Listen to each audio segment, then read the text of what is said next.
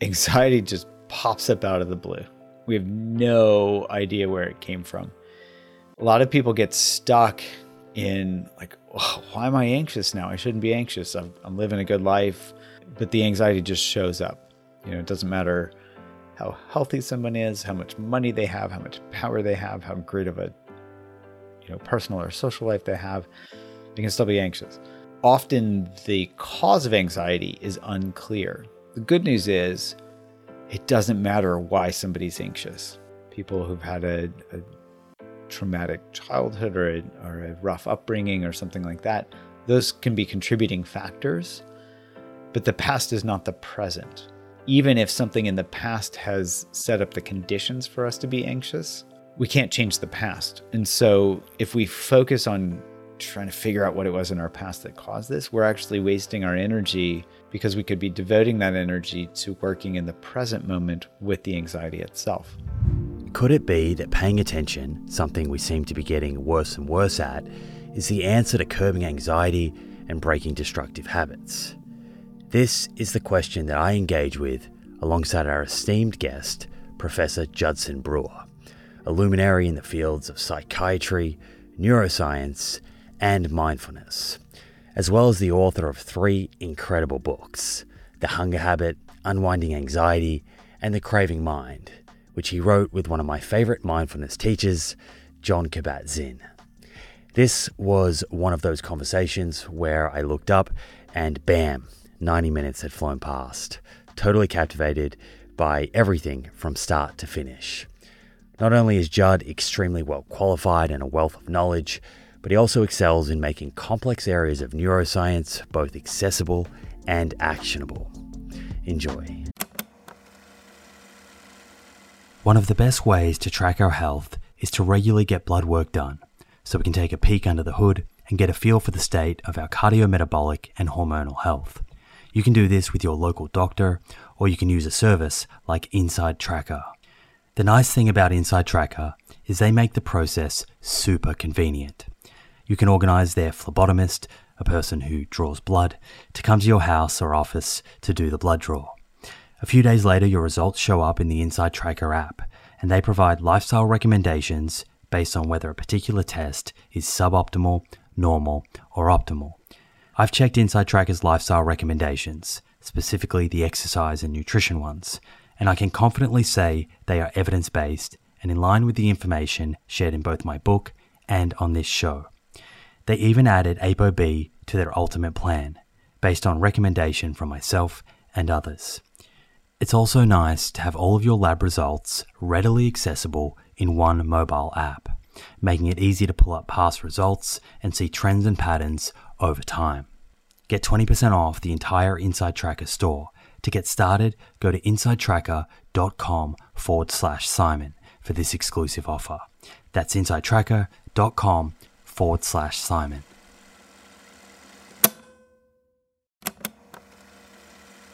If you're a long-time listener of this show, you'll be well aware of the scientific evidence that supports a high fiber, plant rich diet for good long term health. And while I certainly believe in a food first approach, there is a role for supplements to help optimize the intake of specific nutrients and address any nutritional gaps. Enter Emil. Emil is a plant based wellness company with a series of products to help you optimize your plant based diet. Two of my favorite products being the Essential 8 multivitamin and the Optimal Omega Plus. The Essential 8 contains 8 key nutrients that plant based eaters often fall short in. And the Optimal Omega Plus contains a direct source of DHA and EPA omega 3s, same as in fish, but from algae. In fact, taking Optimal Omega Plus daily which contains 750 milligrams of EPA and DHA, is equivalent to eating two to three pieces of fatty fish per week, in line with the nutrition recommendations globally. To get your Essential 8 and Optimal Omega Plus, head to theproof.com forward slash friends and follow the link which will get you an extra 10% off your first order. That's theproof.com forward slash friends. Super interested in talking with you today about all things anxiety, destructive habits, how we can build new habits, particularly how we can build better food habits within uh, an environment that makes it very difficult to avoid overeating. Before we define a few of the key terms that are going to come up today, I'd love to start with a little bit about your backstory and, and journey into psychiatry and neuroscience. I believe all of this began with your own personal experience with meditation. It did, which actually began with my own personal experience of anxiety. so, you know, at the end of, of university, I was pretty stressed out. I was actually so anxious that I didn't know I was anxious. Uh, and I had developed what's called irritable bowel syndrome. And one of the big drivers for that for a lot of people is stress and anxiety. And I remember, well, I'll spare you the gory details of my guts, but the, you know, I went to my student health and asked, you know, I thought I had a, a infection from backpacking and, and the guy goes well could you be stressed? And i'm like no i couldn't be stressed. I you know i'm vegetarian i run i play the violin blah blah blah. And he's like okay. So so it took me a while to actually figure out that i was you know i was really stressed out and my body was trying to tell me that. And when i started medical school later that summer started meditating and two things happened. One was that my IBS symptoms went away and have really never come back. And two, I realized how little I knew about how my own mind worked. And so, really started down this road of really trying to understand like how is meditation helping me you know i started meditating my first day of medical school and and it just you know it's been a really interesting and and extremely helpful journey how did you sort of find meditation? Was it introduced to you by someone that you, you knew at the time, or was there a resource online? You know, back then, I it was a book that landed in my lap. It was this uh, Jon Kabat-Zinn's uh, Full Catastrophe Living, and back then there were these things called cassette tapes. Uh, so I started listening to these cassette tapes, and started meditating, and um, that's how that's how things got started. It kind of moved from there, where I found a local meditation community, started going on silent meditation retreats during medical school, and during my MD PhD program, it was about eight years of you know of that schooling, but I was also meditating pretty regularly at that point. That's what actually prompted me to go into psychiatry because I was I was really fascinated by how the the way that the Buddhists described the mind was really applicable to people with addictions in particular, and how our modern day approaches really hadn't worked that well. And I wanted to see how those could fit together. You know, ironically, I the last thing I thought I would become was a psychiatrist, and here I am, a psychiatrist. Yeah, and I bet you never thought it would come full circle with Jon Kabat-Zinn because you've you've co-authored papers with him and you, you wrote the Craving Mind with him. Um, that's pretty. It's pretty neat to to learn or to kind of understand where your personal journey with this started, and then to see where you've ended up. Based on that that personal experience, were you were you convinced from the outset that that mindfulness practices like meditation were an important part of of being a healthy human, or is that something that you experienced personally, but then you became more and more convinced over the years based on your own research and, and clinical experience and using these practices with with people? Well, I'd certainly seen a lot of anecdotes where people, you know, said, "Oh, this is really helpful for me," and I certainly experienced that myself. But as a as a scientist and also being trained as a physician, you know, all these anecdotes, these N of one, you know, oh, it worked for me, it must work for everyone else. That's, you know, was really trained against that. And so it really took a lot of time, you know, back when I first started researching this and deciding that I would actually move my research career into studying mindfulness I really wanted to see for myself if this could be helpful at a population level. So, you know, started studies even when I was in residency with alcohol and cocaine use disorders. I did a randomized controlled trial with people who were trying to quit smoking. And it was actually that study where I was comparing it to gold mindfulness training to gold standard cognitive therapy. We actually got five times the quit rates of gold standard treatment. And that really that really opened my eyes to saying, you know, wow, this could this could really work. And I started also practicing, you know, like taking little snippets and practices and concepts and trying it out in my clinic. And when I could see my patients come back and say, yeah, you know, that little thing you taught me last week or two weeks ago was really helpful. And I never, you know, experienced things differently or, you know, I even write about in, my, in the craving mind, uh, I had a patient who came into my office and said, I feel like my head's going to explode if I don't smoke. And so you know, just walking him through a very basic mindfulness practice in real time and seeing this light bulb moment for him where he realized that, you know, cravings could come and go. He could experience them as as sensations rather than this moral imperative. Uh, so all of that started coming together with my research uh, for me to say, wow, there this could have some legs. Now I say this in modern day, where you know this stuff's been around for 2,500 years. So if you take a Darwinian perspective, you know no psychotherapy or treatment has come close to outcompeting it in terms of its longevity. So it was helpful for me to see it from my own experience, to see it from my own research perspective. You know, the Western world has this standard of randomized controlled trials and things like that. And so to apply those standards and see it hold up and even beat gold standard treatment was pretty, you know, was pretty impressive. And that might that might be news to some people listening that kind of see meditation or mindfulness, and, and perhaps we can uh, define those terms and, and differentiate them, but but perhaps have have seen people sort of pay lip service to these Eastern practices and and maybe don't appreciate that they not only have they been used for so long in those cultures, but they have been studied to an extent through the scientific method, and we've been able to see that, that their effect on on health um, in a variety of, of kind of different patient or subject populations. Uh, defining those so you've said mindfulness practice, basic mindfulness practice a couple of times. Um, we started with your personal experience with meditation. What is what is mindfulness at a broad level, and where does meditation kind of fit into that definition? Mm-hmm. It's a great question. So I think, you know, for example, Jon Kabat-Zinn has a definition of mindfulness where he talks about it being paying attention you know, on purpose in the present moment, non judgmentally.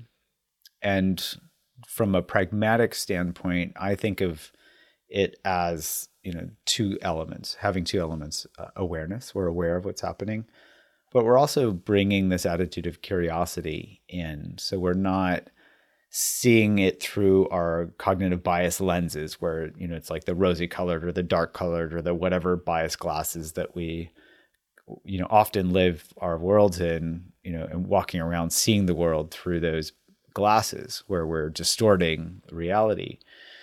Uh, so it's it's about taking those glasses off and one way to help take those off is just to really be curious. And instead of assuming or judging what's happening we're just really taking it in. So this this attitude of curiosity that comes with awareness. And if we think of how that relates to meditation we can be aware and curious when we're meditating or not meditating. So I think of meditation as a small circle within this larger circle. If you think of a Venn diagram, meditation can be a practice where we're paying attention, we're being curious, we're aware of what's happening. And we don't have to be meditating to be mindful. We don't have to be meditating to be aware and curious. And so you know, it's it's kind of a way to do a formal kind of think of it as a mental workout. You know, we can be exercising by walking down the street. We can also go to the gym for a specific period of time and do specific exercises. And I think the mental gym you know, functions the same way. We can sit down and meditate. We can do some walking meditation. We can do formal practices that support that awareness. And does that that formal dedicated practice where you're carving out time to train the mind as you would go to go to the gym and train the physical body. Does that translate over to how the brain is functioning and awareness outside of that formal practice?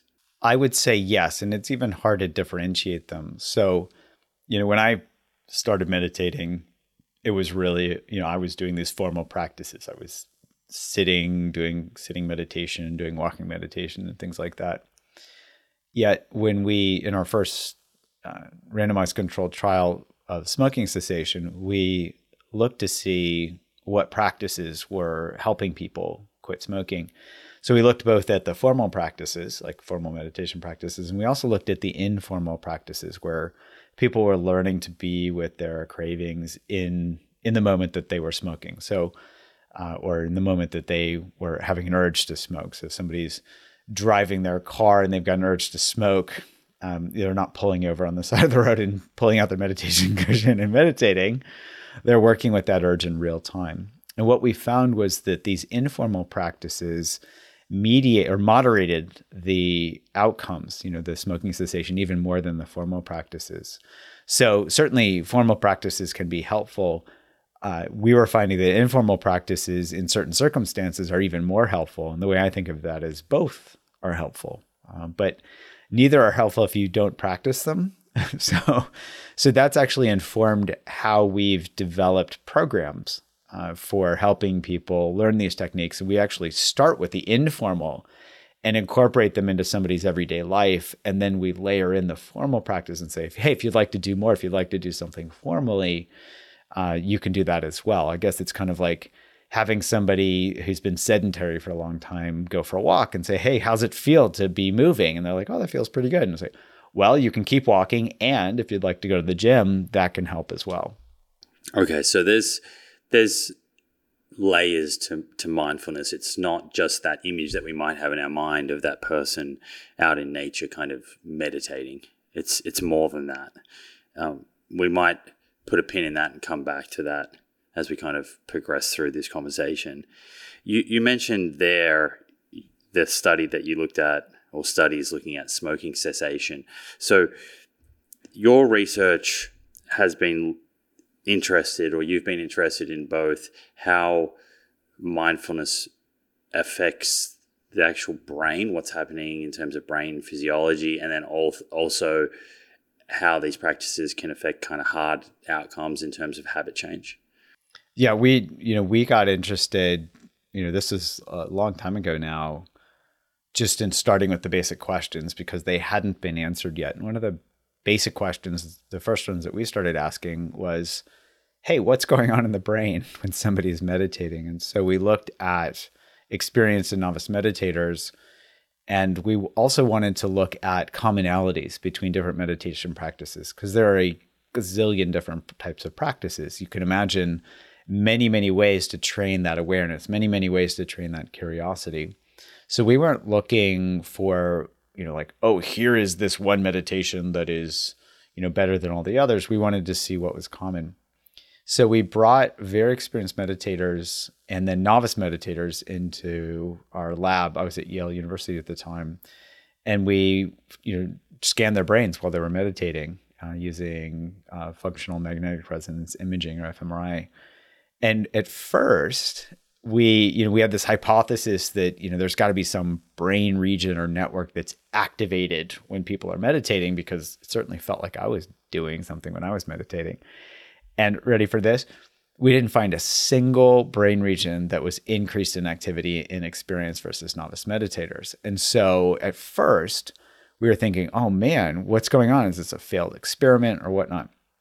But then I started thinking and I just said, well, let's look at the opposite. Let's flip the script and see if there are deactivations in experienced meditators versus novices. And here we found something that was not only fascinating, but it kind of shifted how we thought about practice, which was there's this network of brain regions called the default mode network, which is, you know, is aptly named because it's what we default to when we're not doing anything in particular.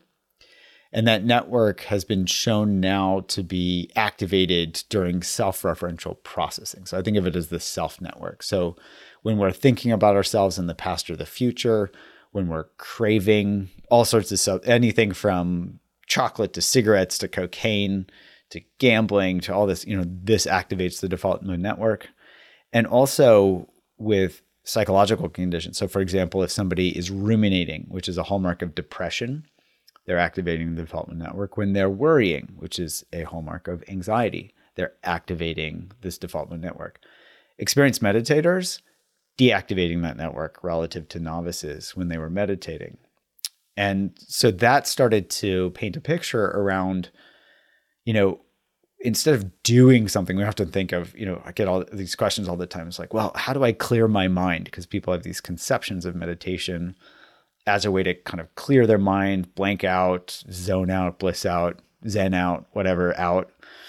Well, it's a, and that sounds in the Western mind active, like I'm doing something to zen out.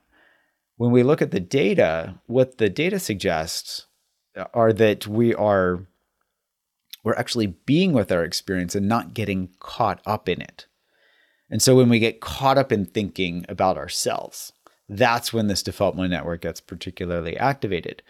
And these practices help train us to notice that tendency to get caught up in self referential thinking and notice the tendencies to get caught up in craving and just observe those as thoughts, as sensations, as emotions, and not get caught up in them. So I think of it as, as learning to be with our experience instead of doing something to change our experience. And when we can learn to be with our experience, we don't have to do anything because the experience is going to change on its own. And if there, so if there's a craving, we can be with that craving. It's going to come and go. We don't have to do anything. And so there's this active awareness, but this, I think of it as this non forced being with our experience that is actually much more powerful than doing something about it. If we're not aware, then the default mode network is kind of running on autopilot and there can be various responses or actions that we're taking that are not in our best interest that we're unaware of. Yes, absolutely. Okay. So the purpose of mindfulness being to kind of shine a light on on these things that are occurring on sort of autopilot as you put it. Yeah, you can think of it as instead of habitually reacting, which is what we tend to do when we're on autopilot, you know, it's just whatever our habit mode is going to play out and we're passively kind of getting caught up in it. Instead of habitually reacting, we are responding with awareness. So when there's awareness, it gives us this space where we can have choice and we can start to see, oh, is that actually helpful? Is that not helpful as compared to, oh, you know, there's that itch, scratch it. Do you think cultivating awareness is getting harder and harder in a in a world where there are so many ways for us to become distracted? You know, I've got my phone sitting here, social media, emails. I probably have a tab open on my computer to Netflix. all all of these uh, various things that are trying to grab my a- attention. Is that the case, and are these practices, you know, in in fact becoming more and more important? I would say yes, in a nutshell. The, Cornel West put it beautifully when he said, "You know, our phones are these weapons of mass distraction."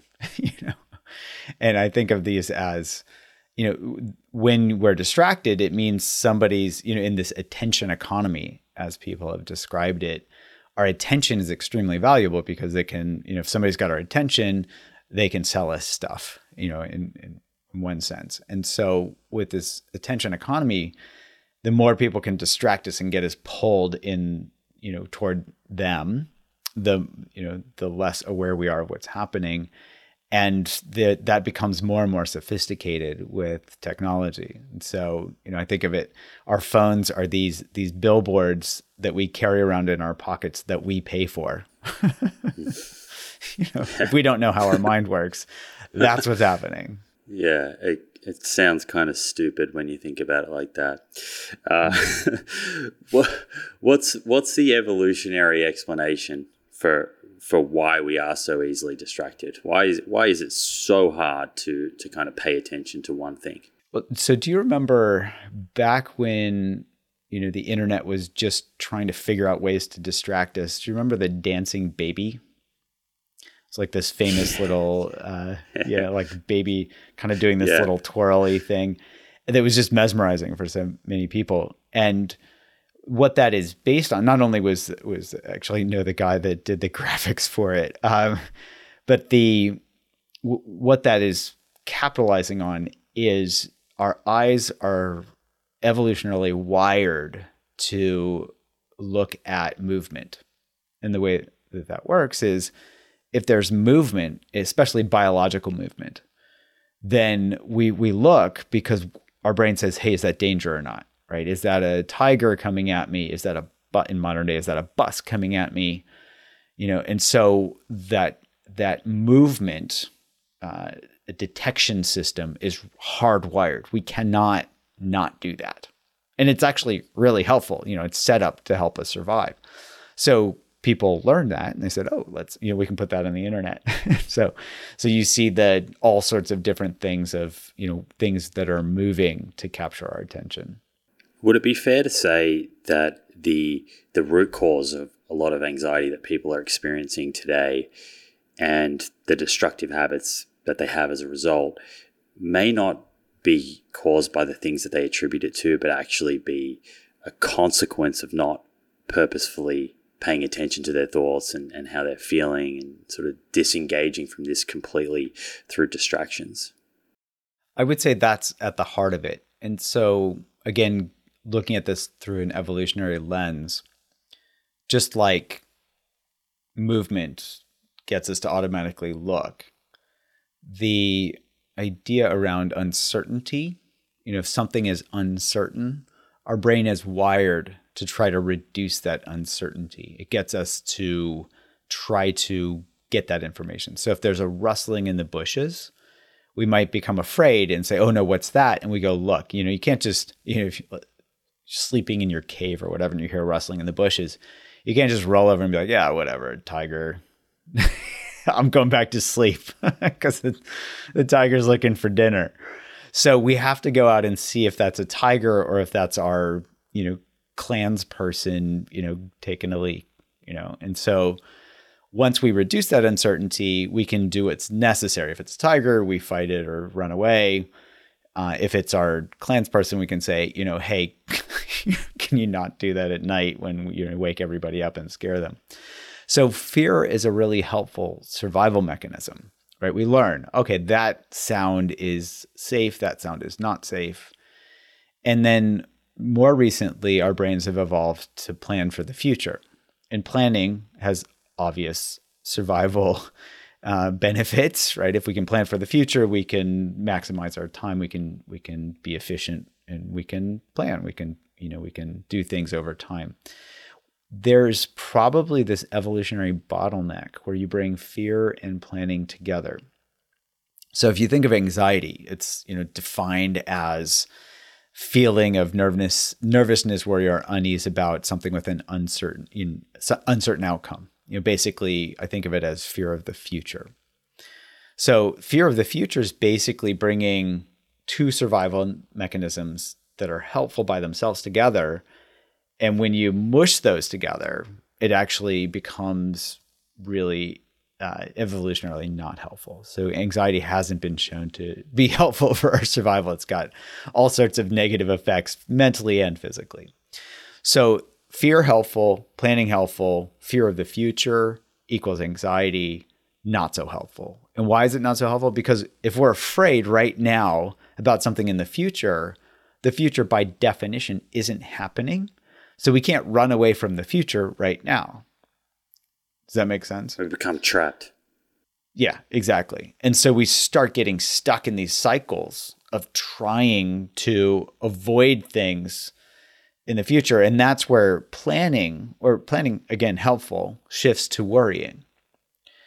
And this was something that that I never learned in medical school, but w- when I learned it was the probably the single most important thing that I learned clinically was that anxiety can actually be driven like a habit. And by that I mean the feeling of worrying can drive the mental behavior of worrying. You know, feeling worried is a physical sensation worrying is a mental behavior.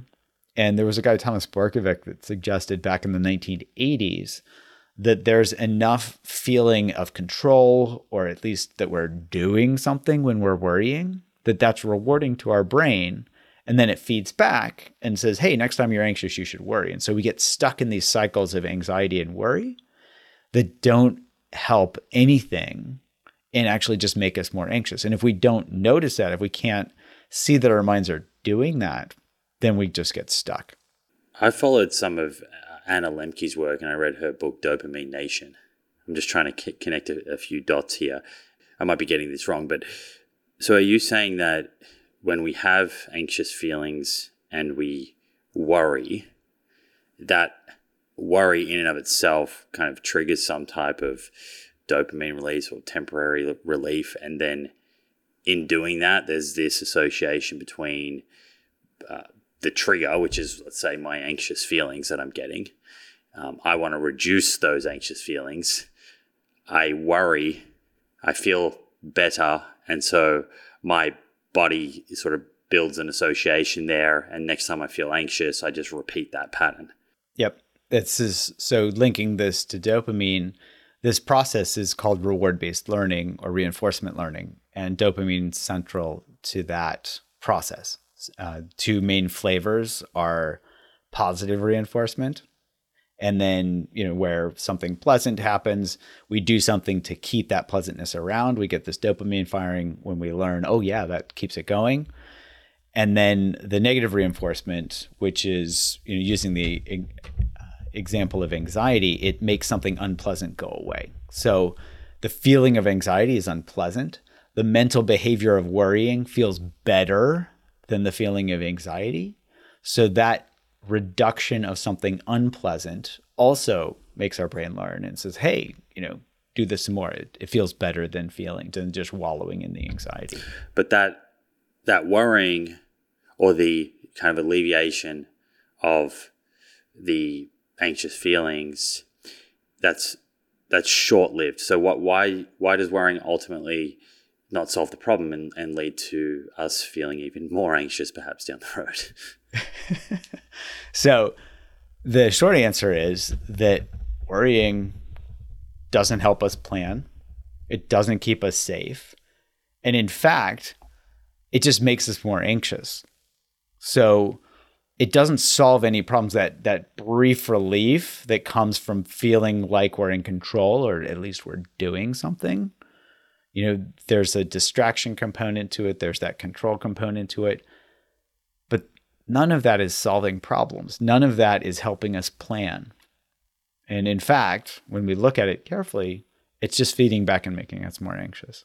So this is a a, kind of shortfall of reward based learning that we can we can develop a a habit um, that solves some sort of problem immediately, but at the same time, it could be creating a larger kind of longer term problem. Yeah, yeah. So let's use a real world example. I had a patient who was referred to me for anxiety, and in my outpatient clinic, and when he when he walks in my door, I'm like, "Yeah, you look pretty anxious," you know. But he described how he started getting panic attacks when driving on the highway, and he had learned to avoid driving on the highway so that he could avoid getting panic attacks. Yet this was seriously curtailing his life. He was even anxious driving on local roads. So he had learned, you know, trigger, worry that he was going to get in a car accident, behavior, avoid driving on the highway and then the reward was that he didn't get a panic attack, yet it had all these negative consequences that came with it. And so, you know, in our first clinic visit, I just mapped it out with him, you know, and and helped him see that this was a loop. and and in those after that 30 second, you know, mapping process, his eyes got really big because he'd never realized that this is how his brain worked and he was stuck in this loop. So I, I just sent him home and had him start mapping out his anxiety habit loops and he set up a follow up for two weeks. And it was funny, his first follow up, he comes back. Oh, and I should also mention he was 400 pounds. He was like, you know, whatever, that's a lot of kilos as well. When he came to see me, and he had a lot of health anxiety because he had high blood pressure. He had a, his liver is all messed up because of his obesity. He had obstructive sleep apnea and all this. And so he comes back and he was so excited when he came to his first follow up and he couldn't wait to tell me. He's like, Hey, doc, I lost 14 pounds. And I looked at him because we hadn't even talked about weight loss yet, you know, because we were just going to focus on the anxiety. And he said, I was mapping out these anxiety habit loops. And I realized that anxiety was driving me to eat fast food. And he, as he described it, he was addicted to eating fast food as a way to numb himself or avoid that anxiety. And when he started paying attention, he realized that the fast food was just feeding his health anxiety. And so he said, I stopped doing it. You know, he basically, and he'd already lost 14 pounds. He went on to lose over 100 pounds, has maintained that and actually lost even more since then. This is several years ago. And what he said to me was, This is the easiest weight loss I've ever had because I now know how my mind works.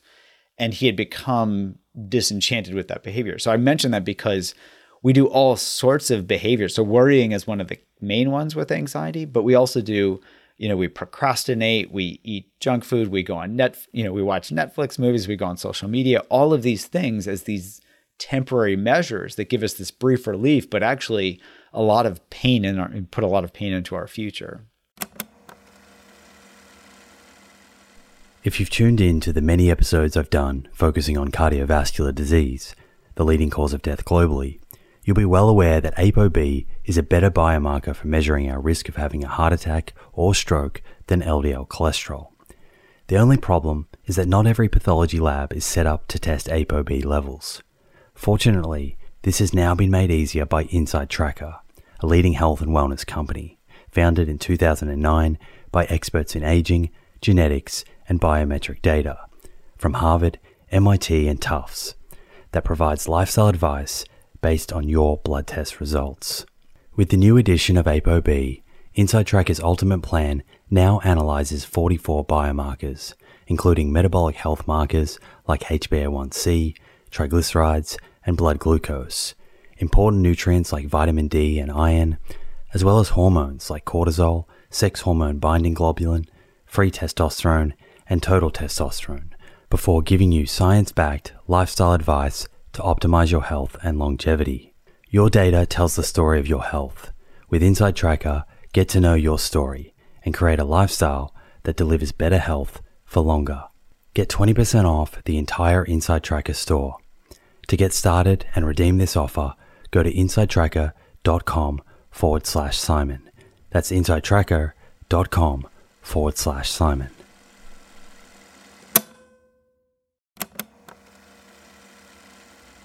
Hey, friends.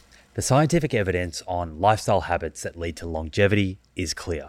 Now it's time to put this knowledge into action.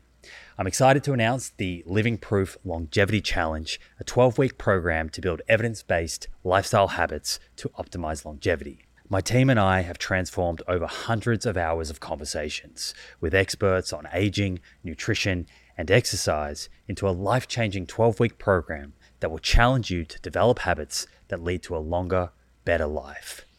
This is a unique opportunity to gather health data about yourself that has the potential to change your life for the better. You'll start by testing 10 longevity biomarkers that tell the truth about where your longevity stands right now, today. Following that, you'll get a personalized longevity score to guide your 12 weeks of habit building that will boost your score and improve your biomarkers for the better. After the challenge, you'll retest your 10 biomarkers and see the proof of how powerful these science backed habits really are. Head over to theproof.com forward slash living proof to download your zero cost copy of the Living Proof Longevity Challenge today. That's theproof.com forward slash living proof. Look forward to joining you on this journey. Just before we double click on, on habit loops and, and what mapping them out actually looks like. What's the difference between anxiety and depression, or the relationship between the 2 mm-hmm. Well, the I'll say clinically, I'd say the vast majority of my patients have both, and there's a there's a and often people describe as an anxious depression or they have a flavor of depression with their anxiety. And the way that works is that our brains are really good at kind of being stuck in the past and the future. And so, you know, with this self-referential thinking, you know, we think about ourselves in the past, we think about ourselves in the future. And so if you just apply that that loop of thinking about ourselves in the past, that tends to fall into that flavor of rumination and depression. And if you take that and just apply it to the future, that's where worry, often described as perseveration, you know, we worry about the future, that's where it's applied to anxiety. So a lot of people's brains are really good at getting stuck in the past and the future. And so that's where the two come together. That same perseverative process happens. And if you apply it to the past, you know, rumination applied to the future is worry. But it's basically the same habit loop itself. Is there a difference between experiencing anxious feelings and being diagnosed with anxiety? Well, people who are diagnosed with anxiety ha- tend to have a lot of anxious feelings. And so I think it's more of a matter of degree. And I have to say, you know, our diagnostic criteria are probably not the best. Uh, so it, there's a lot of work to do from a scientific and also a clinical standpoint to really uh, do a better job of differentiating, defining what these are. So if you look at generalized anxiety disorder, for example, you know they ask questions around like how often do you worry how often do you feel nervous how often do you do this or that? And so and and generally speaking with a lot of psychiatric diagnoses there has to be this piece where it's affecting your life. And so somebody could feel anxious but it's not really having a huge impact on their social life on their personal life on their mental or physical health. They're just feeling anxious.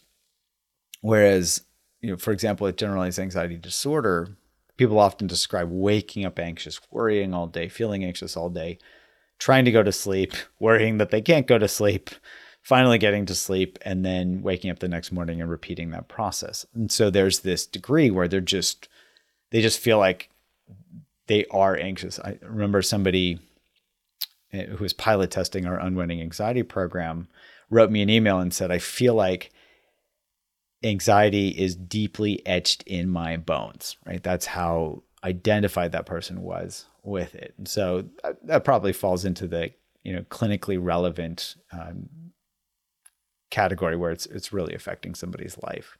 Do we have a sense for what the kind of percentage of the population is, at least in, in countries like the United States, that are affected by anxiety to to that degree and and overall how how are we going with regards to to treating it I, I'm terrible with numbers. I just know that anxiety disorders are the most common category of, of uh, psychiatric disorders. And I would, you know, especially during the pandemic, people were looking at, you know, what are the what are the uh, prevalence, you know, what, what are the rates, and it was upwards of like 30% or something like that. Some huge percentage of folks uh, met, you know, clinical criteria. Again, I'm terrible with numbers, but it was something like that. Now, in terms of treating anxiety from a medication standpoint, nobody's really developed a new anxiety medication for decades. You know, so the benzodiazepines were popularized back in the 1950s. Uh, you know, and they were so popular that uh, Rolling Stones even, you know, they wrote a song, Mother's Little Helper, um, you know, the Valium. Uh, she goes running to the shelter, um, Mother's Little Helper. I think Keith Richards actually wrote the lyrics for that. And, you know, so that's how popular they were. And then people started realizing, whoa, this stuff's addictive, you know, and then has all these other uh, untoward health effects. So maybe not so helpful to be prescribing those and they're now not recommended as first line, you know, long term treatment for anxiety. SSRIs came out in the 1980s. You know, Prozac uh, was heralded as this miracle drug. Um, mostly, you know, started with depression and then you know, used for anxiety. The S- the SSRIs are now struggling to even dif- differentiate themselves from placebo, and so it's hard to get a sense for how well they work. I think the last meta analysis that I looked at this review is almost 20 years old now, was that um, there's this term in medicine called number needed to treat. So it gives you a rough and dirty of how well a medication works. And that number needed to treat was 5.2. So basically, one in five patients showed a significant reduction in symptoms when given an SSRI. And the irony was that this actually contributed to my own anxiety. So when I started practicing as a psychiatrist, you know, trained to prescribe SSRIs, first line treatment, yet I was playing the medication lottery because I didn't know which one of the next five patients was going to benefit and then also what to do with the other four. So, you know, I wouldn't say that we're doing particularly well with from a medication standpoint in treating anxiety. Yeah, that kind of reminds me somewhat of a, a Netflix series that I've start, started watching, Painkillers. It's called. It's on mm. OxyContin, but um, mm-hmm. Some similarities. Yeah, the Sacklers they were the, they cut their teeth on on Valium and and other benzodiazepines back in the fifties, realizing that this is very lucrative and opioids are even more lucrative. Yes, right. highly addictive. Okay, so so to kind of recap where we're at so far before we move into this idea of, of rewiring the brain, as you put it, and what that looks like. Um, so we have these these habits. They they kind of run on autopilot um, within the the kind of uh, default mode network or DMN, as you, as you put it. And the purpose of those habits is to sort of solve problems for us, make our life easier. Um, things that we need to do in our day to day occur on autopilot. That um, you know, evolutionary speaking, helped us with survival. But today it could be walking into a dark room and we automatically flick the light switch on. It solved the problem of not being able to see anything, and we didn't have to use a lot of brain power to, to make it happen because the behavior sort of occurs automatically or reflexively. And that works really well for healthy habits, but it can be a problem for a destructive habit because we can be performing these behaviors that aren't serving us sort of reflexively with little awareness. Am I am I grasping all of that correctly? Absolutely. Yeah, and I think the walking into a dark room is a great example of, you know, dark room, a lot of uncertainty, flip on the light switch, no more uncertainty. Yeah, so absolutely. So in your your book, Unwinding Anxiety, you put forward a solution to anxiety and and these destructive habits that can be downstream of anxiety uh, is to rewire the survival or old brain um, not the, the kind of rational or, or, new brain. Can you explain the difference between the old and the new brain if someone's hearing that for the first time? Yeah, and this is I, I want to highlight that this is a, a heuristic. It's a it's a useful explanatory model. It's not really how the brain is set up. So often we'll hear about the lizard brain or this or that. The brain's not really set up with layers like this. Certainly there's a cortical layer on top of these, you know, more basic structures like the basal ganglia yet they're very intricately connected with each other. But the heuristic is really helpful. And the way that works is, you know, these these these very important survival mechanisms are going to win out over over other mechanisms that aren't as critical. And, and we can even think of them as the ones that evolved later in you know in time like planning I, or you know this heuristic is that they they're kind of a newer and the younger part of the brain. So, for example, the prefrontal cortex is a younger part of the brain from an evolutionary perspective, and it's involved in planning, in cognitive control, you know, willpower, things like that.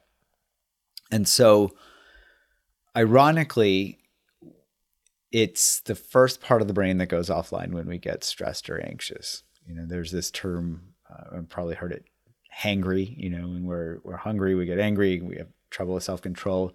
Or in addiction treatment, we learn this uh, acronym HALT. When we're hungry, angry, lonely, or tired, that's when we're vulnerable to relapse because that's when our you know our thinking our willpower our cognitive control parts of the brains are least functional and so from a very pragmatic perspective you know i don't know if this started with the age of enlightenment or whatnot you know i think therefore i am we've been really focusing on thinking our ways out of problems.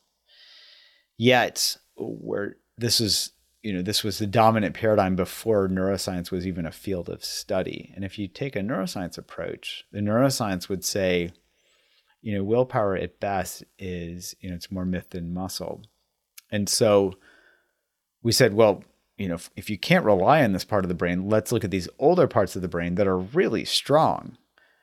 You know, and they're going to dominate when, you know, when we're, you know, when our prefrontal cortex goes offline. Let's leverage the power of that part of the brain. And that's where that's the habit part of the brain. It's kind of, you know, we we default to our habits when we're on autopilot, but also when that thinking part of the brain goes offline. Does that make sense? Yeah, that makes a lot of sense. And it, it, it gets me thinking about uh, something that Dan Buettner, I'm not sure if you know him, you've, you've probably come across his work with the Blue Zones, but heard, something I've that heard, he oh yes, that's I was going to say Blue Zones. Yeah, it's something that he often says is the difference between uh, centenarians in the blue zones and people in, in developed countries who are experiencing poor health and have a, a, a shorter health span and are living shorter lives is is not willpower. It's not that the centenarians, you know, have you know this greater degree of willpower. It's that you know, he puts it down to the, the fact that they just live in, in an environment that is conducive to to better habits. Um, but there's some overlap there, I guess, with regards to you know, willpower or willing our way to better habits, perhaps not being the, the best strategy. Maybe we can come back to environment if if and, and when we get the opportunity to talk about food, because I, I know you have some things to, to say on that. Uh, so this idea of of focusing on the kind of quote unquote old brain or where we default to when we're under stress is this what you mean when you say in order to develop new habits we have to change the way we think about our habits yes, and I would say pra- absolutely. And from a pragmatic standpoint, we have to change the way we feel about habits. And what I mean by that is the feeling body is much stronger than the thinking brain. And to just double click on that, when you look at habit formation, it's driven by how something feels, right? Is something rewarding or not? It's not about, well, I think this is good or bad for me, right? If if we could just use our thinking brain, then none of my patients would smoke because they all know smoking is bad for them. But their feeling body says, well, I'm going into withdrawal. This doesn't feel good. Okay, so I know I shouldn't smoke, but I'm going to because it scratches that itch of withdrawal. So that feeling body is so powerful. And so, you know, we really focus on that as like, okay, let's change the way we feel about habits. And what I mean by that is we bring awareness in so that we can really feel into what the results of these behaviors are. So, as we mentioned earlier, this process is called reward based learning for a reason. If something's rewarding, we're going to keep doing it. If it's not rewarding, we're going to stop. So, from a neuroscience standpoint, there's this critical element that drives what's called an error term that changes behavior. And that critical element is awareness. If you pay attention and something is rewarding, you're going to keep doing it. If you pay attention and it's not rewarding, you're going to stop. And then as you pay attention, you see how rewarding something is, it becomes a habit. Uh, let's use an everyday example. Let's say a new bakery opens up in my neighborhood and I go in there. I like chocolate cake. So I have a certain expectation for what good chocolate cake tastes like. And so if I go in there and I eat their chocolate cake, it's like the most delicious chocolate cake I've ever had. I get what's called a positive prediction error, which means it's better than expected. Dopamine fires in my brain. I learn good bakery, go back there. On the other hand, if I eat the cake, I'm like, meh, I've had better. My brain gets a negative prediction error and it says, don't bother. Also, dopamine firing, I learn don't go back to that bakery. So I've learned in both scenarios. We're trying to to break these associations that we have, these kind of uh, reflexive behaviors that we have to a particular trigger with attention, drawing attention to them and reassigning the the value or the reward that we get from them. Yeah, and the good news is we don't have to actively reassign anything. Our brain will do it for us as long as we pay attention, as long as we're aware of what's happening. So for example, if we're really aware of what a cigarette tastes and smells like, you know, I, I that's what I have my patients do. I say, go smoke. And they look at me like, my doc just told me to smoke. But I say, pay attention when you smoke. And they go out and smoke.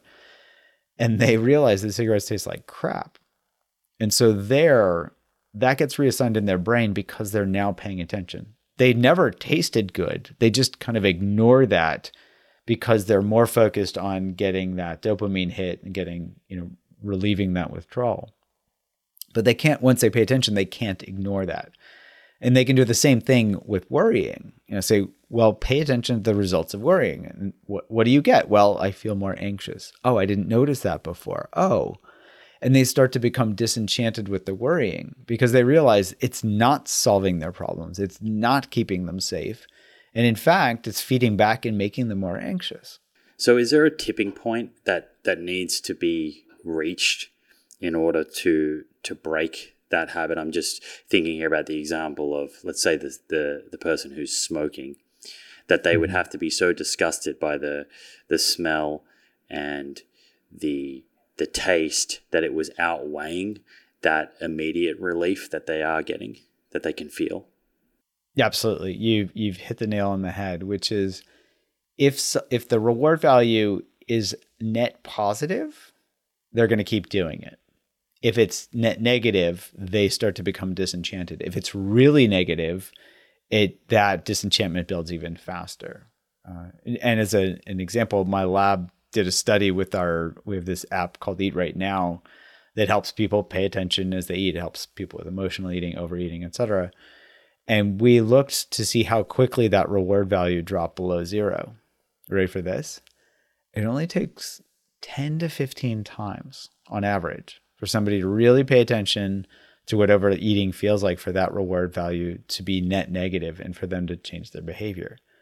Now, we all know this from our own experience.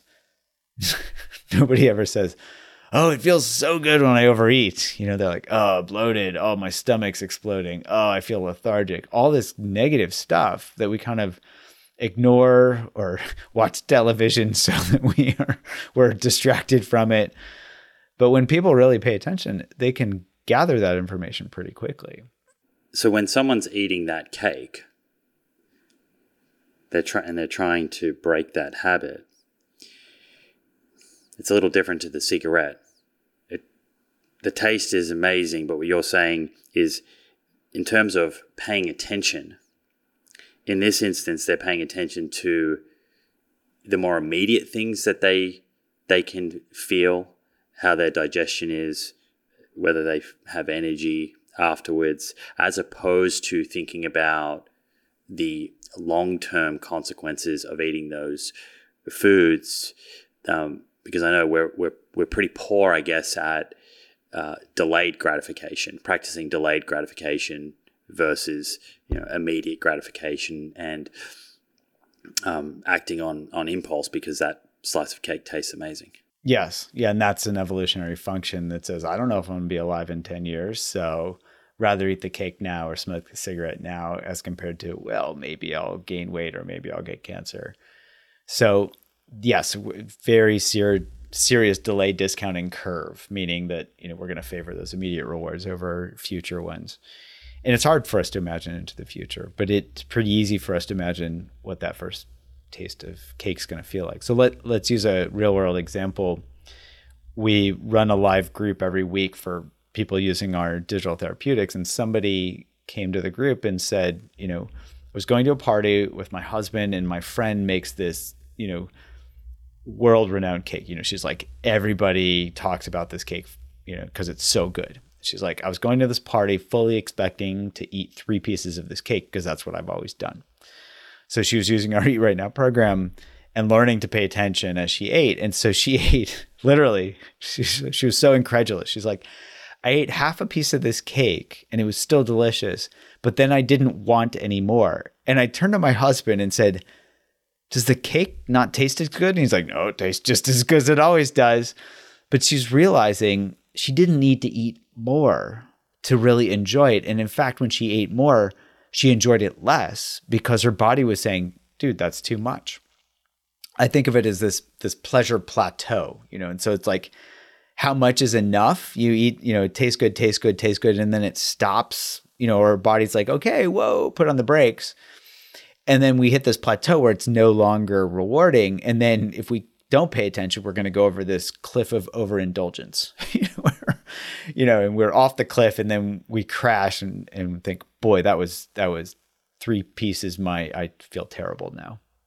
For someone to kind of navigate this in their own life, and you mentioned habit loops before, but what we're talking about here is identifying what's triggering you to take certain action, whatever the behavior is that uh, perhaps you're trying to get rid of or reduce, and then using attention to really hone in on how you actually feel after that behavior. So, getting very, very, I guess, purposeful, honest with what that experience is, and in doing so, reassigning the value that is attached to that action.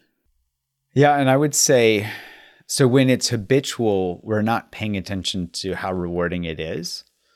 We're just acting it out on autopilot. So I would I would say the reassignment I would say we can think of it as re hyphen assigning, meaning we're seeing clearly how rewarding it actually is right now. Mm-hmm. Gotcha. so I just want to be clear about that because often people try to think themselves into changing behavior like this should be bad for me or I shouldn't like cake or I shouldn't eat cake. Well, cake tastes good. Ice cream tastes good. Chocolate tastes good. You know, that's always it, it, for people that like chocolate, ice cream, cake. It's always going to taste good. And if they pay attention, they're going to realize how delicious it actually is. So the reassignment comes when we see what the results are. For example, when we eat too much, or when we smoke a cigarette and realize that, oh, I never really paid attention. You know, I started smoking when I was a teenager and I never really paid attention to how bad it actually tastes and smells. Well, now they can't not see that because that that's right in their face when they're paying attention. That's the critical aspect. I think of it as developing disenchantment with the behavior. And that disenchantment comes exclusively from awareness. If they're not paying attention, they're just going to keep doing it. If someone says to you, uh, "How do I how do I cultivate that awareness?" Where do you start? Do you start with a, a practice like meditation, a sort of dedicated mindfulness practice, or is it more in the moment as they're engaging in particular behaviors? Yeah. So, over the last several decades, what I've learned seeing this clinically, seeing this from my own experience in, in developing these programs, is that it's most helpful to help people see how these apply in their daily lives. So, it, uh, you know, now the the common adage is, you know, we know that physical exercise is good for us we beat ourselves up when we don't develop an exercise routine. You know, I should exercise, and then we judge ourselves. Same thing for mental behavior. It's like, oh yeah, meditation, all this research supposed to be helpful for me. I should meditate. You know, and then they beat themselves up and they don't do it. So here we've started with really helping people apply this in their daily lives. So you know, if somebody's struggling with worrying, well, they're worrying, so they can pay attention as they're worrying. It doesn't take extra time. It just takes some curiosity to be like, oh, what do I get from worrying? If somebody's struggling with eating junk food or overeating, they're still eating. So they might as well pay attention as compared to, oh, let me develop, carve out an extra 30 minutes in my non existent day because it's already overbooked to start meditating. So, really, you know, I think the pragmatic approach is to start with helping somebody really understand and see very clearly how their mind works. If you don't know how your mind works, you can't work with it. And so that's where this habit mapping is really helpful. We've even developed a, a, free habit mapper. Anybody can download it from mapmyhabit.com, where it's like, you know, f- whatever habit you're looking to work with, you could just download this PDF and start mapping it out. That's how that's how critical that first step is. Just like I described with my patient, you know, like we're mapping out his his anxiety habit loops. So the purpose of that exercise is to then give you parts of your day to day that you can pay a little more attention to. Yeah, and it actually helps motivate people to pay more attention because as soon as they start mapping out one habit loop, their mind starts going, "Oh, what else am I doing habitually?" And they start to see all these habit loops that are often linked on top of each other.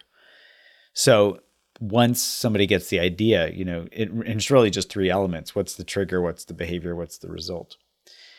Once they start mapping it out, they can see how often they map, they, you know, these habit loops play out in their days. And then they can start to see what they're getting from them. And w- one thing I want to highlight is often people don't notice the trigger. They're already, you know, they're just stuck in a behavior they don't have to worry about that because the trigger is the least important part of the equation. This is counterintuitive to a lot of people because they think, oh, if I can just identify the triggers, I can avoid them and then life will be good.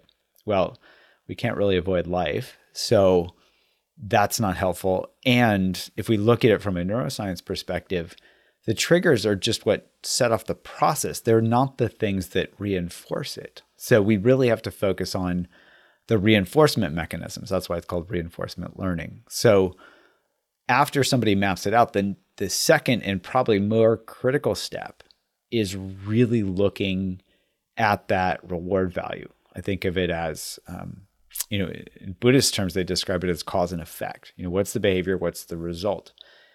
And if we can see, you know, we've been talking about this, if they can see how rewarding or unrewarding the behavior is, that's what starts to shift behavior. Notice how willpower is nowhere near that equation.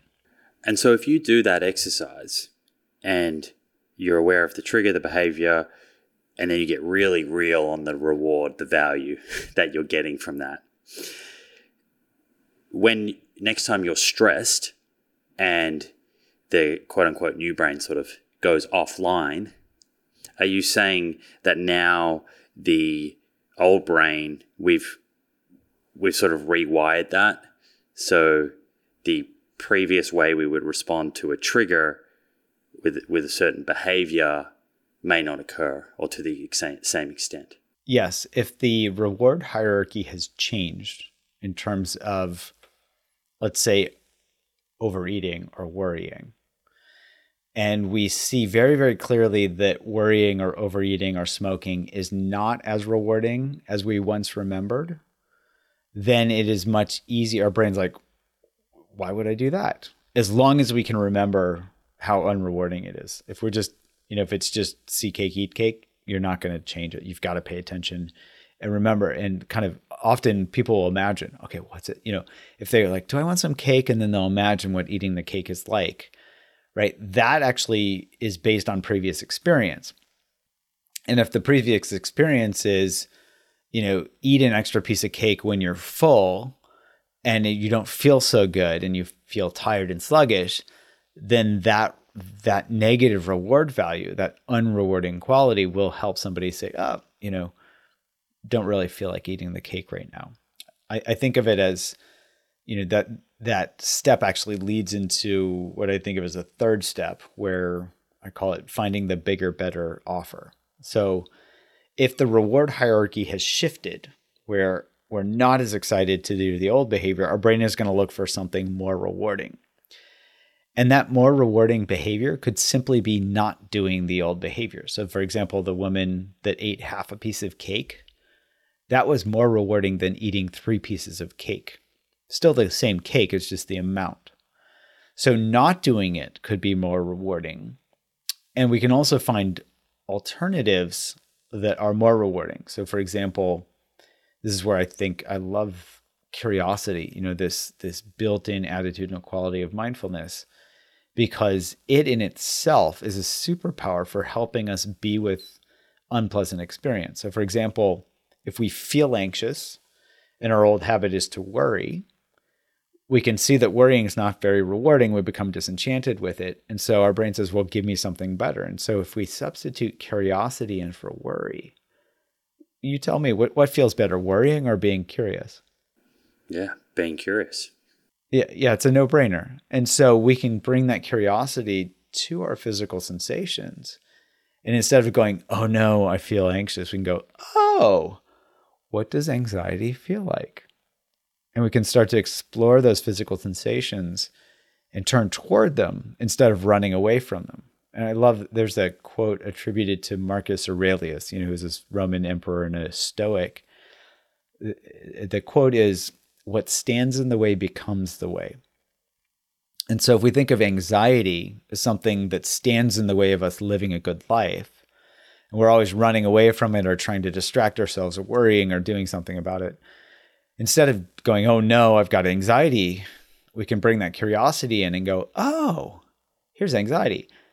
How can I use this to learn about my own experience and learn about my the way that my brain reacts to things?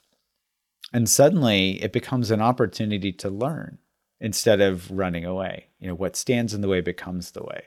Right, and an opportunity to grow as a person. So you can kind of flip the narrative on anxiety as being a really negative thing to a teacher of some sorts. Absolutely. I think in, in one of your books, you mentioned a strategy of saying out, lo- out loud, hmm, when someone feels a little, anxious. Yeah, I mentioned that in the Unwinding Anxiety book.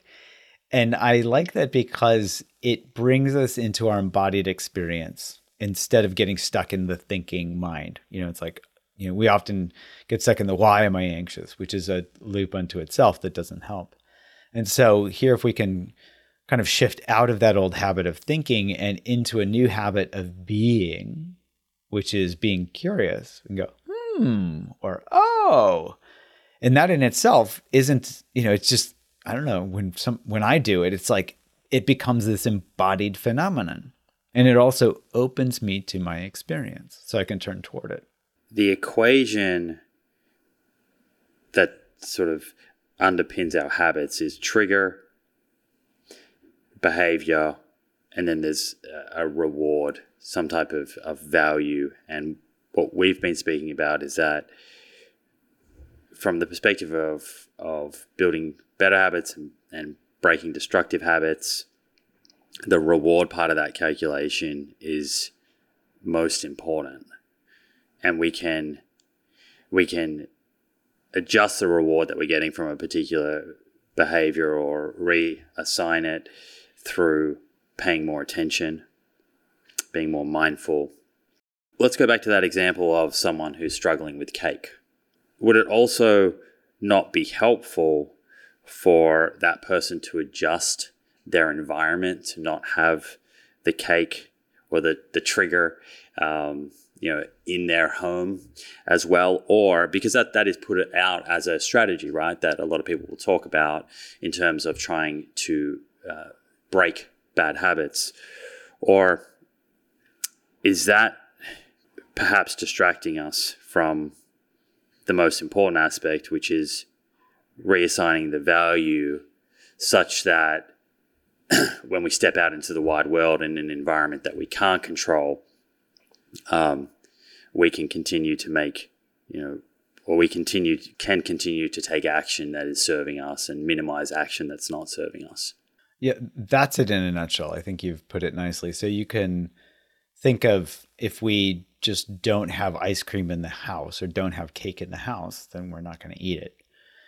But that only works until we go to the grocery store, or I've heard many, many heroic stories where somebody is so stressed out.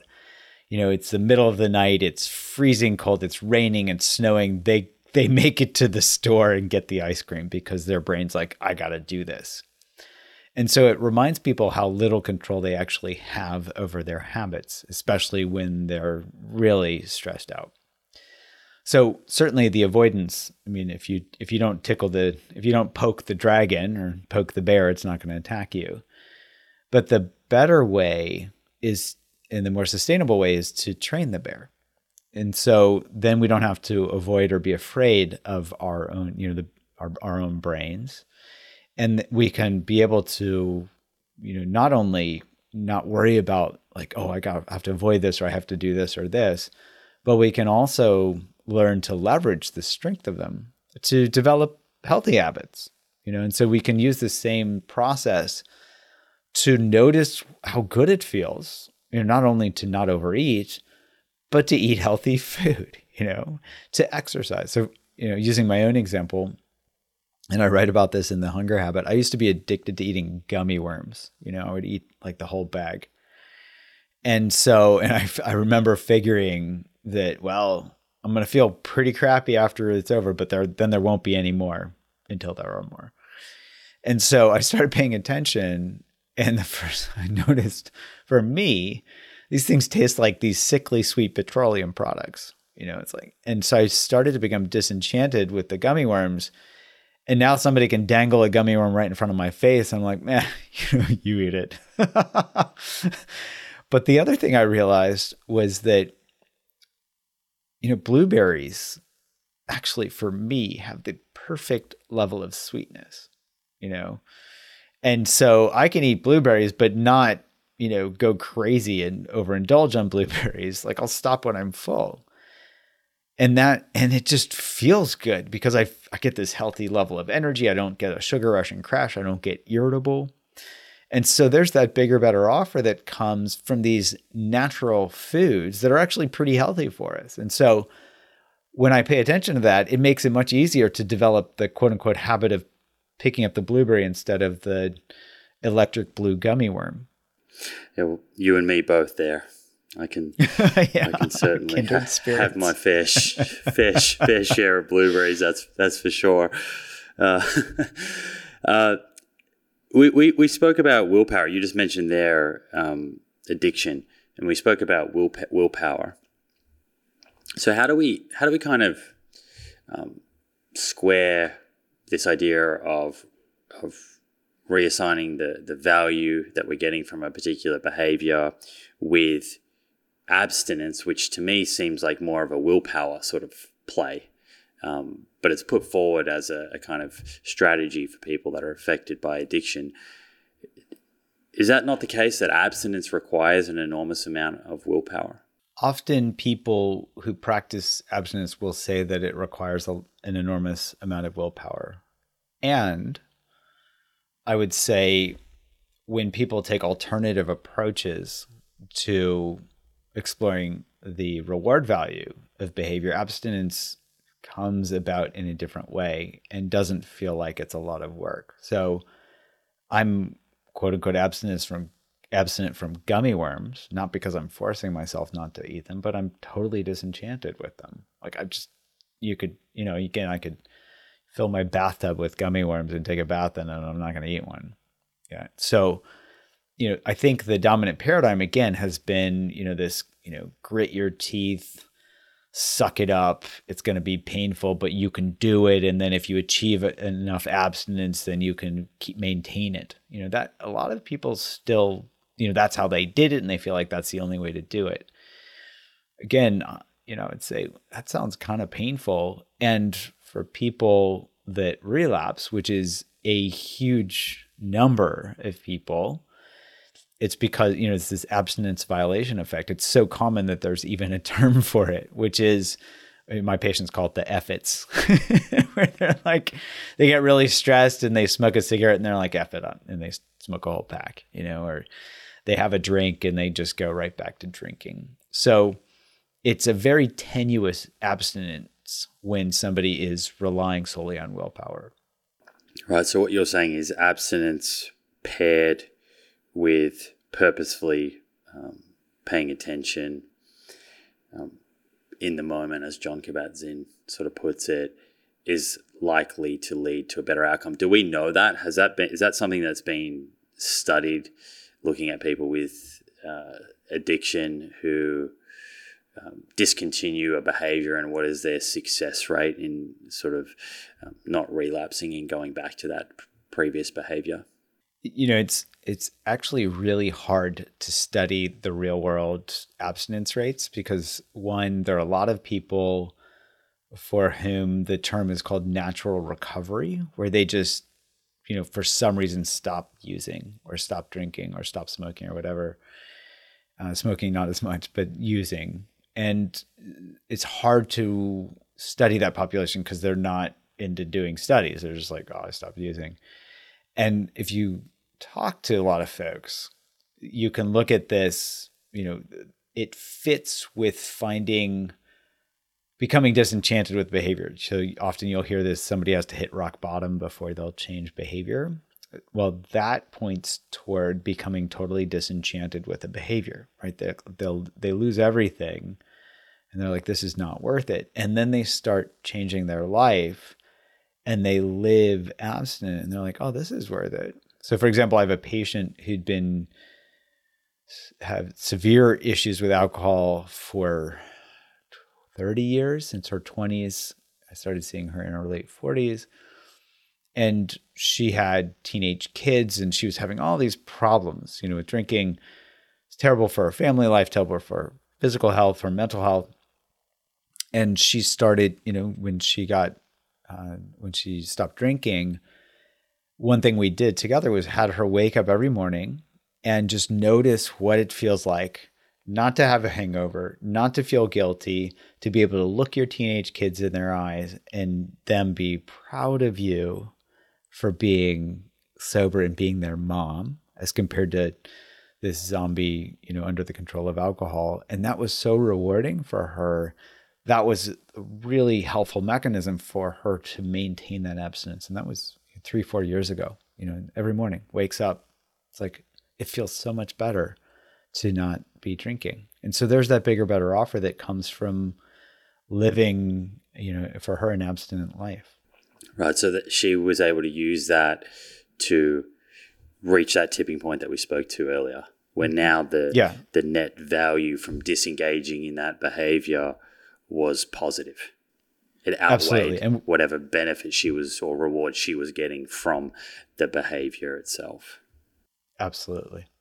What about this idea of replacing bad habits with good ones?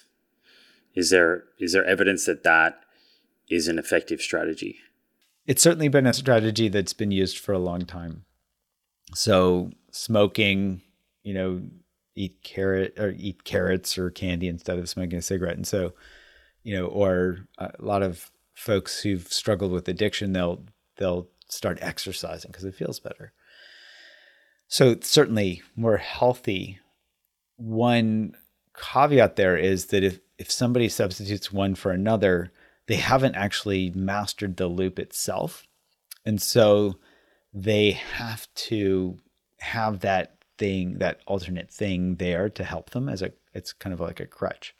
And it could even be a support group. Somebody goes to support groups as a way to stay sober. Support groups are really helpful. I don't want to I'm not saying that they're not helpful, but if somebody becomes, let's say, dependent upon a support group and not, they don't have the, the internal uh, shift themselves, then that becomes the alternative thing. So if somebody becomes, you know, they're like, I exercise instead of using cocaine, and then they get injured because they're over exercising, then their brain says, well, back to the cocaine. You know, so very helpful behavior and can be dangerous in the context of not really being able to master their own mind. Right. So there's really no way around this if we if we want to kind of try and bulletproof ourselves against a destructive habit and and don't want to fall back into old habits. We we don't want to to relapse. We we have to to some degree become disenfranchised with that behavior. Yeah. Yeah, and that really comes from knowing how the mind works, learning to work with the mind. You know, it, it's really that simple. And then the key to all of that, you know, as we've talked about, is awareness. I appreciate that not all destructive habits would be downstream of, of anxiety, even though we've spoken quite a lot about anxiety. But I'm interested in, in, in just coming back to anxiety for a moment here. If we change the habits that are downstream of anxiety. Have we addressed anxiety itself, or, or do we also have to go back upstream to get to the actual cause of anxiety in the first place that led to the destructive behavior? And, I, and I, again, I realize that these things are probably quite connected because I imagine that you could be feeling anxious for whatever reason, then you adopt a behavior and it makes the anxiety worse. So they are sort of interconnected. But is it the the fact that if you if you just focus on the the habits and the behaviors, you may be overlooking the sort of primary cause of that person's anxiety in the first place? Yeah, it's a really good question. So I would say with anxiety in particular, often, and I can even say that this is the case for me as well, anxiety just pops up out of the blue. We have no idea where it came from. A lot of people get stuck in like, oh, why am I anxious now? I shouldn't be anxious. I'm, I'm living a good life, you know, and, but the anxiety just shows up. You know, it doesn't matter how healthy someone is, how much money they have, how much power they have, how great of a, you know, personal or social life they have, they can still be anxious. So often the cause of anxiety is unclear. The good news is it doesn't matter why somebody's anxious you know, and often, you know, if there's something in our past, often people who've had a, a traumatic childhood or a, or a rough upbringing or something like that, those can be contributing factors, but the past is not the present. And so, even if something in the past has set up the conditions for us to be anxious, we can't change the past. And so, if we focus on trying to trying to figure out what it was in our past that caused this, we're actually wasting our energy because we could be devoting that energy to working in the present moment with the anxiety itself. And so here I would say instead of trying to figure out why we're anxious, instead of the why, we can focus on the what. What am I feeling right now? And if we can learn to open to that anxiety, almost befriend it, you know, it's unpleasant, but I don't have to be scared of it. That's when we actually gain quite a bit of mastery because one, we don't have to figure out all the causes, right? Sometimes it's helpful to know it. Great, now I know that, but it's in the past. You know, maybe it helps us uh, reconcile with the past or let go of the past. Certainly helpful, but it's really about the what. What's happening right now, and how can I learn to be with unpleasant experience? It helps us develop what's described as distress tolerance. So unpleasant things are going to happen. Anxiety is just one of them. we can again, you know, the object or the obstacle becomes the way. We can learn, oh, anxiety is unpleasant. I can be with this. Doesn't matter why it's here, but the what is it doesn't feel pleasant and I can be with that. Now suddenly it opens us up and gives us so much more power over being able to work with other unpleasant things. So it's yeah, it's really not it's really not about trying to figure out how to solve whatever it was that caused it. It's about learning to be with it right now. Jud, I think that's the perfect place to to land the plane here and and perhaps we we leave room for part two. I know you have the hunger habit, your new book out. Is it early next year? Early 2024? Yes. Mm-hmm. Yeah. So perhaps we we leave some room and then we can come back and kind of dedicate an episode to that book and uh, habits related to to overeating. This has been incredible. Uh, I've learned a lot. I know the listeners will too, and and we all really really appreciate. Um, the work that you're doing, the research and, and getting out there and, and communicating it. I know it's going to help a lot of people. If someone wants to um, connect with you online, um, learn about the books that you have, the online programs that you have, etc., where can we send them? Uh, I've got a website, just drjudd.com, drjud.com, that uh, lists all of our, you know, my books, our our apps. Um, we've got a bunch of free resources. I also have a YouTube channel, the Dr. Jud YouTube channel, and then um, Instagram. I think it's uh, at dr Dr. Period Jud. So those are a couple of places, but I think the website's the easiest one. Perfect. We will uh, make sure to put all of that into the show notes. Thank you so much for joining us. There you have it, friends. I hope you enjoyed this episode. If you did and want to stay up to date with future episodes, be sure to hit that subscribe button on YouTube and follow on Apple or Spotify. Finally, thank you for showing up and the effort that you're making to take control of your health. I look forward to hanging out with you again in the next episode.